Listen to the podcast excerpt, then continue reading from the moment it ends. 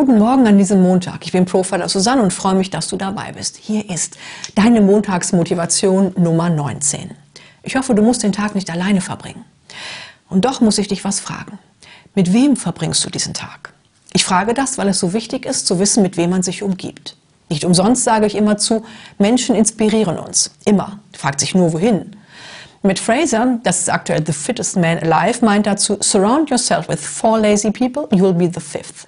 Umgib dich mit vier faulen Leuten, du wirst der fünfte Faule sein. Umgekehrt geht es genauso. Umgib dich mit vier fleißigen Leuten, du wirst der fünfte sein. Ja? Menschen inspirieren uns, immer.